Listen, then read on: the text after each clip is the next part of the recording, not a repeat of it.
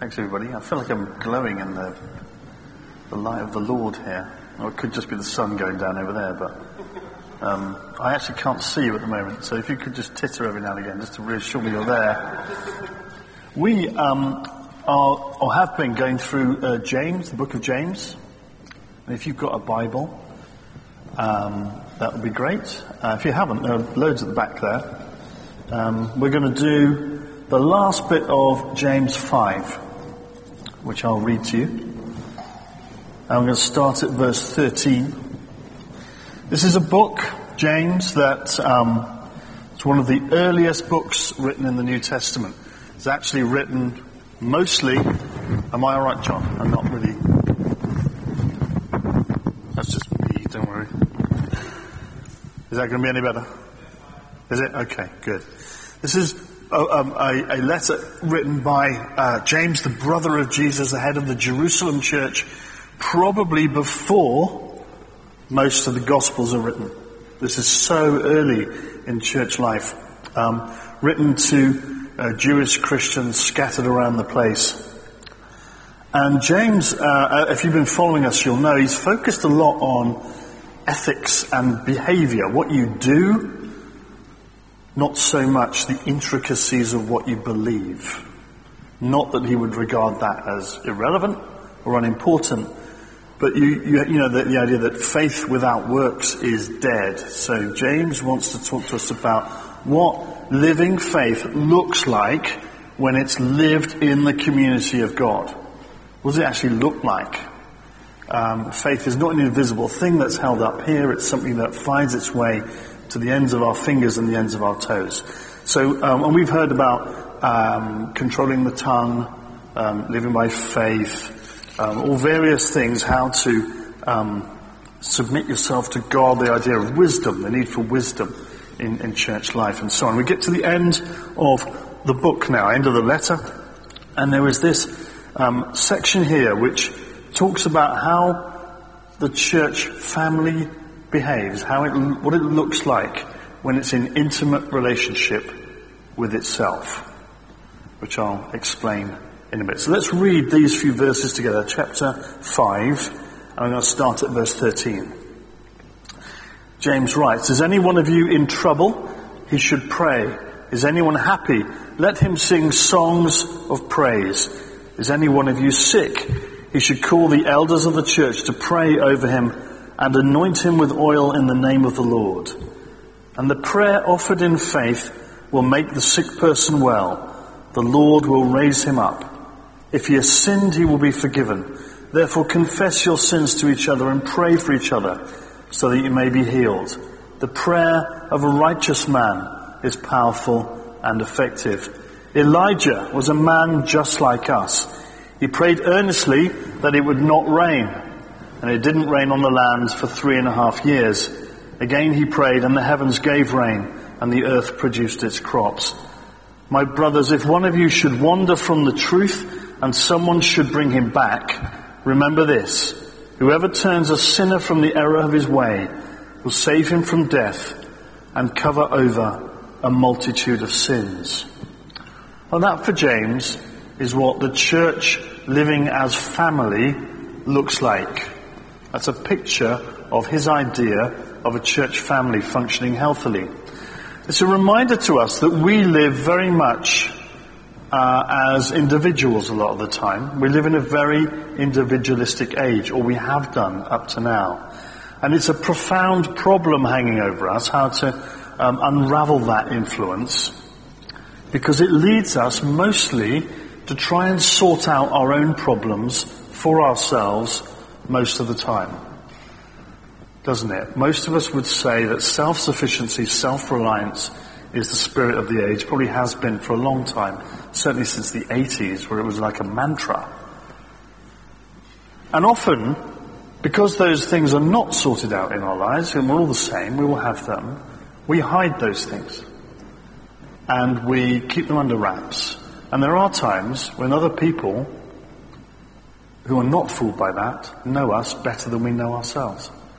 You know, we, we sort of get into a place of lack of self-awareness because um, we're not really dealing with the issues that we've got. We have um, a society that claims to look after us, but one which doesn't want to know us. So if you, um, if you are in need, you'll go to a, an anonymous process that may give you some unemployment benefit or some health care. It doesn't really know you. It will just look after your physical needs. And the, the greatest risk we take is filling out a form with a name and a national insurance number or some equivalent to that. And that's about as much self-disclosure as we're ever asked to give. And for the most part, we spend a lot of time cultivating an individual image of ourselves for the deception of others and the deception of ourselves, keeping up and in with them, instead of living a life of risk and openness and transparency. So we don't really live as family in the way that we could. We don't unlock the potential of the church as a family because for, for much of the time we live as a collection of individuals who just meet together which is, which is quite a different thing. The Protestant faith possibly has a little blind spot on this because um, through the healthy stress of personal faith and a personal relationship with God, which is a good thing, we've lost sight of what the Catholic faith was rather good at, which was the community of faith, living together, sharing together, that kind of thing. Um, and it may be, maybe it's something that God is calling us back to, back to being collective again, back to being community and in relationship with each other, but in a much more powerful way than maybe we would feel comfortable with. Because at the heart of this problem is, is fear, isn't it? We, we fear that other people will judge us if we're really transparent and honest about our problems. We feel that they will reject us or that we will be sidelined and someone else will be chosen because we've admitted we've got a problem. And fear keeps us living with issues instead of dealing with them and not really living as family. When the apostles write about the community of faith, about church, they write about something which is radically different to that. Now, admittedly, they're writing into a different culture, but I think that's irrelevant. I think we still need to look at what they were trying to convey as um, Christ's heart for the church. And, and they used a Greek word called koinonia. It begins with a K, K-O-I-N-O-N-I-A, koinonia, which is the community of believers that is in the world, loves the people of the world, but does not love the world and its systems itself. In other words, it's distinctive. But enters into communion with each other by an intimate participation. So it's a place where people really know each other, where people are open to each other, and they're open to both help and correction from each other. And that's Paul's, John's, Peter's, and James's image of a church as family. Not a collection of people that meet once a, once a month or once a week to share in a common cause. The church is not a collection of people with a common cause. It's an intimate body of interconnected parts of which you are a member. Uh, the word is used um, sometimes in connection with the breaking of bread, the actual communion, um, and the sharing of stuff together. It's a lifestyle that the Greeks and the Romans knew nothing about. Koinonia is something utterly different to the spirit of the age in which James was writing. This is radical discipleship, reflected, um, reflecting the life and character of Jesus, which James is very prone to do. You can see Jesus' words reflected in a lot of words that, that James writes, particularly the Sermon on the Mount and on the Plain. And you can see that um, he's, he's reflecting what he knew is of his brother's own words. It's much more also than being just outward focused. I don't mean to demean that term, it's an important one. But it's not just um, an image of uh, positive Christian PR aimed at outsiders. This is something contagious and subconscious and genuine that people catch. This is Jesus being sneezed out, you know, being spread like a virus that people love to get. You know, something that's innate and um, uh, sort of caught on the wind. What James is asserting here, and in the whole of his letter, is that we as Christians living together, entering into this thing called koinonia, we don't think our way into a new way of living, and that's what we spend most of our time doing, trying to think our way into new ways of living. We live our way into new ways of thinking. And that's the, really the message of James. Don't try and think your way into being different. Be different and see how it affects your thinking. And that was what I heard every speaker say at New Wine. Go and do this and then see what you think. Go and share this with people who don't have it and then see what you think. How does this, doing this, change the way you think about theology and God and everything? And this was the great evangelistic secret of the church for the first 300 years until it became establishment and then it got rather spoiled. But the church before Constantine knew how to do this. Carry a very, very light burden of theology because no one had written it. It was a golden age. You could get a theology degree in about 10 minutes. It was about doing, it was about being, and about sharing, and about being open, and, and living this distinctive form of lifestyle, which not everybody liked. Christians were persecuted often because people just found them irritating because they loved each other. It doesn't always get a great reaction, this, because light exposes darkness and the darkness doesn't like it. This is, um, I've been studying John a lot recently, and it's all through his writings about how the, the darkness rejects the light. But it is the way we're called to do. The way we're called to do church. Church as family. It's a lot more than just being nice to each other, though. We see in this, this family picture something much more powerful. This is intimate family communication, participation, and revelation. And before we go through the actual verses, I just want to challenge you because um, this is easy to give nodding assent to. This is very easy to say, oh yes, that's wonderful, I'm going to go and do that. Alright, but if you read what James writes in that little section, and you're the person in need, or you're the person whose sins need to be forgiven, or you're the person who needs correcting because you strayed into error, this is a really risky way to live. This is actually quite penetrating and uncomfortable. And your um, 20th and 21st century English values get quite challenged because you suddenly realize that maybe you don't have a choice about everything. You know, the God of choice that we worship. Maybe your own personal Barstool philosophy is not right. Maybe there is some truth out there, and maybe you are in error. Maybe your private life is not so private. Maybe the Christian community has a call and a, and a right to kind of interfere. It's a very favourite English word, isn't it? And there's great risk in that. You know, it regards, or, or requires rather, uh, us to give each other permission. You know, if I'm going to kind of correct Harry and, and sort of wake him up, yeah, um, he's got to give me permission to do it. Otherwise, he's going to fold his arms and resist me, isn't he? And I'm not going to get anywhere. Um, you know, or, or if, um, if I, you know, if, if Pete's sick or unwell, and, and I think we're going to we're going to gather the elders around and anoint him with oil and pray for him, he may not want us to do that. You know, it's a pride thing. that stops people admitting even that they have the need. So there's permission required and vulnerability involved and, and an embracing of change. I mean, you're not going to do this unless you want to change. If you're happy just being the way you are, you're not going to give me permission to weigh in and sort your life out as, as you would see it.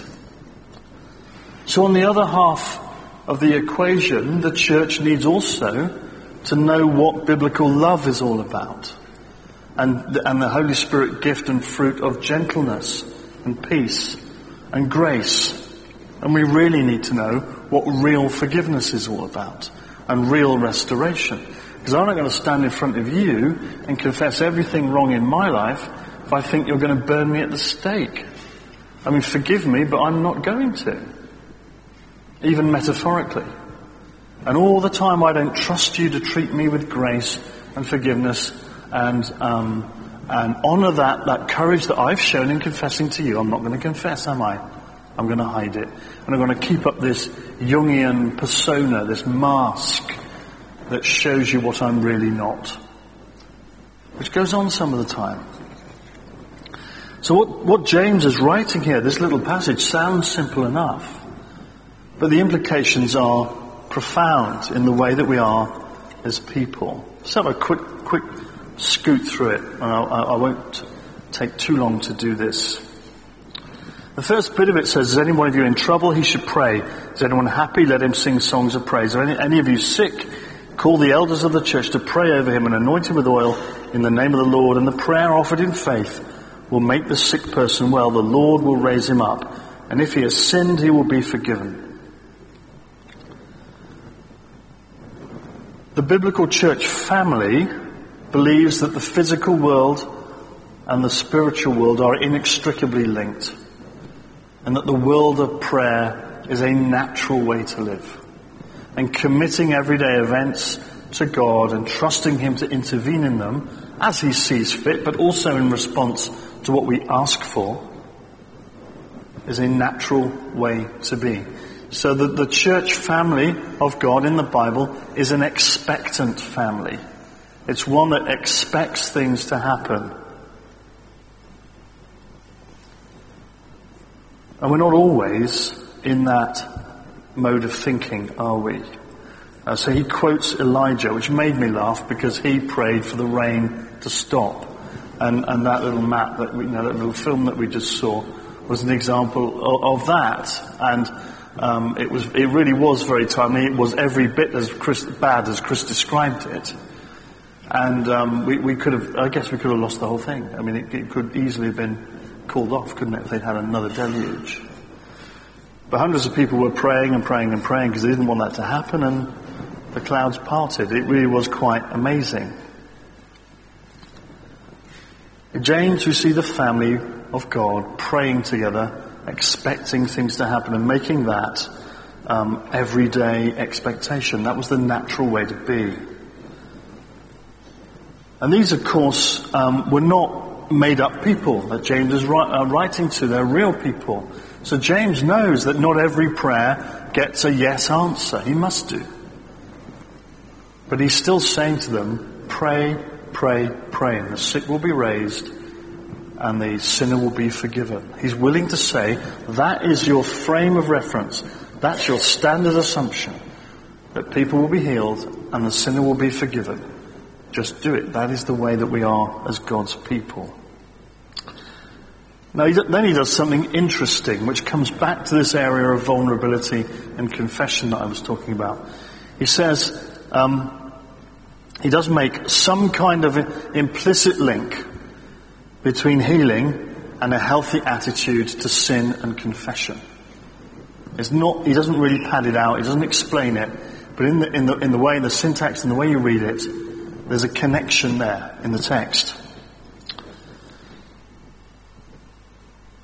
He says, if they have sinned, they will be forgiven. Therefore, confess your sins to each other and pray for each other so that you may be healed.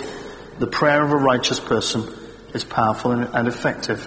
Now, without laboring the point too much, that is about a prayer for healing in the context of confession, of being accountable. I'm not talking about going into a little box and speaking to a priest. Although we do have a box over here, and I am a priest. But we don't really want to do that. But it's about accountability. And I think what, what it amounts to is taking the issue of sin and shortcoming and undesirability in our lives seriously. And as I recall, Francis Chan talked about that quite a lot, about holy living. Holy living being healthy living. A key to un- releasing God's power um, and, and favour in our lives keeping short accounts with God and short accounts with each other. I know um, that if I am in good relationship with people and, I, and I'm on an okay wavelength with God, then the channel of communication between me and Him is much better. And I see answers to prayer and I pray more. Maybe that's the reason. But there is this link between short accounts with others, short accounts with God, and the flow of God's power. That is not the same as saying we earn God's favor. It's simply a reflection on how the relationship between anybody works. Where there is unforgiven and unconfessed wrongdoing, there's a communication blockage.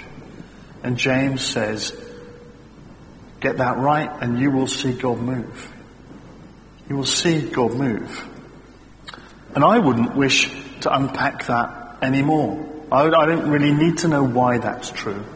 I don't need um, six chapters of systematic theology to explain to me that confessing my sins, appropriating God's forgiveness for me, and clearing the air with Chris or with Guy or, or with, with uh, Robin or whoever it is will make the whole God, me, other people thing work well. It's healthy. It's just the way communication, the way relationships work.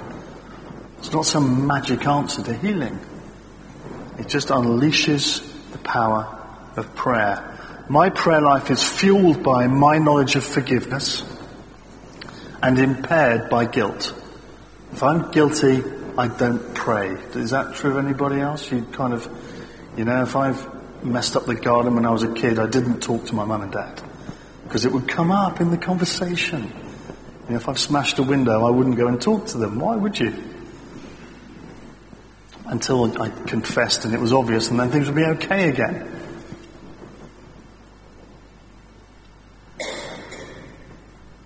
And then finally, um, James talks about accountability, the idea that when we have the tendency to wander off on, on, on errands of fancy in our lives, go off on half-truths and no truth, that the church has a responsibility to bring us back, to be in such intimate relationship with us that we can keep each other in truth. This is a bit harder because we don't want a church, I think, where we say you have to believe this in order to belong. This is quite tricky. We want a church with no walls. We often say that, don't we? Where people can come. And however, if they need to believe in Jesus Christ, born, uh, raised again, ascended, pre-existent with the Father, and coming again, and pre-millennial, you know, all that kind of stuff. If you need to have that before you get through the door, then we're not, we're not a community of evangelism, are we? We're not a community of welcome. I think what James is talking about here is Christians who have decided to turn from the path, You've entered into that community of relationship and said to others, I am accountable to you. We are each other's. We belong to each other. Look after me. You see me wandering away. Please bring me back. And the same safeguards apply. We need to know love and grace and tolerance and patience. but we also need to be vulnerable, give permission, and listen, and be part of the body, be part of the collective, and not just an individual who's happening to buy into something at the moment who might buy out at any time whenever the wind takes us. We are part of a family. Two final things. um, a theologian called C.H. Dodd who's actually writing about, um, not about um, James so much, but about 1 John. He's making a similar point. Talking about loving people. And um, C.H. Dodd says it's easier to be enthusiastic about humanity with a capital H than to love individual men and women especially those who are uninteresting, exasperating, depraved. But loving everybody in general may actually be an excuse for loving no one in particular. I get the sense that James really meant us to, in the words of the song, find somebody to love. To really make it real and extend it to specific individuals and say, you know, I'm going, to, get involved in that person's life. I'm going to be a blessing to them. And in the church of a thousand people, you probably can't do that to 999 other people. But you will find yourself in collective groups where who, who, who that person is will become, or those people are, will become obvious. To love specific people and make yourself a blessing to them, Don't just take on the idea, the concept of love, and throw it out there on the wind like some philosopher. And structures obviously help. So, so get involved in small groups and, and areas where you can get involved intimately with others and show your love for them. And receive it from them as well. Being able to receive people's blessing into your life is equally important. You know, there are some people who love to give, give, give, and give. When you try and give back, they won't have it because that, that vulnerability is not there in their life. They won't accept it. And the second final point is this. This is the family of the church James is talking about. And it's the family of the church in 1 John. It's the church of Christians in Corinthians. It's the church of Christians in Peter. We are called to love the church. And because this, this is James and it's real and it's gritty and it's, it's, it's not, not idealistic, you're called to love the church as it is not as you would really love it to be. It's great to try and make it as you'd like it to be, just as you would bring up a child or nurture a relationship. But it is not given to us to write off the bride of Christ. You know, that is the ultimate pride to think I write off the church, the church is lost, I've got it, I'm right. That's probably one of the errors that James is talking about. A guy called Dietrich Bonhoeffer, who um, um, ministered in Germany, he was a Lutheran, wasn't he? I think a Lutheran priest, and he died under the Nazis eventually. Said those who dream their dream of a, of a Christian community more than the sorry those who love their dream of a Christian community more than the community itself end up destroying that community, even though their intentions were honest, earnest, and sacrificial. And he said, God hates this wishful dreaming because it makes the dreamer proud and pretentious. Those who dream dreams of idealized community demand that God fulfills it and others. And they enter the community of Christians with their demands, their law, and judge one another and even God. I think that's, that would be a great thing to get rid of, or just to leave at the foot of the cross. Our judgmental criticism of the church, and set about building your ideal version of it in your small corner by loving the specific people that you've been called to love. And then see how people get called to you and get attracted to what you're doing.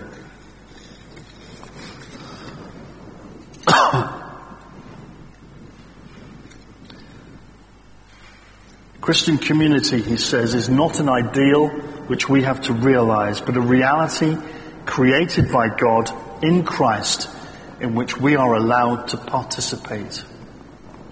And I find that quite helpful. You know, this is something that we are privileged to be part of and asked to give our best to, not our judgment of. That's really all I want to say about James. I, I wonder if we can just want to stand together.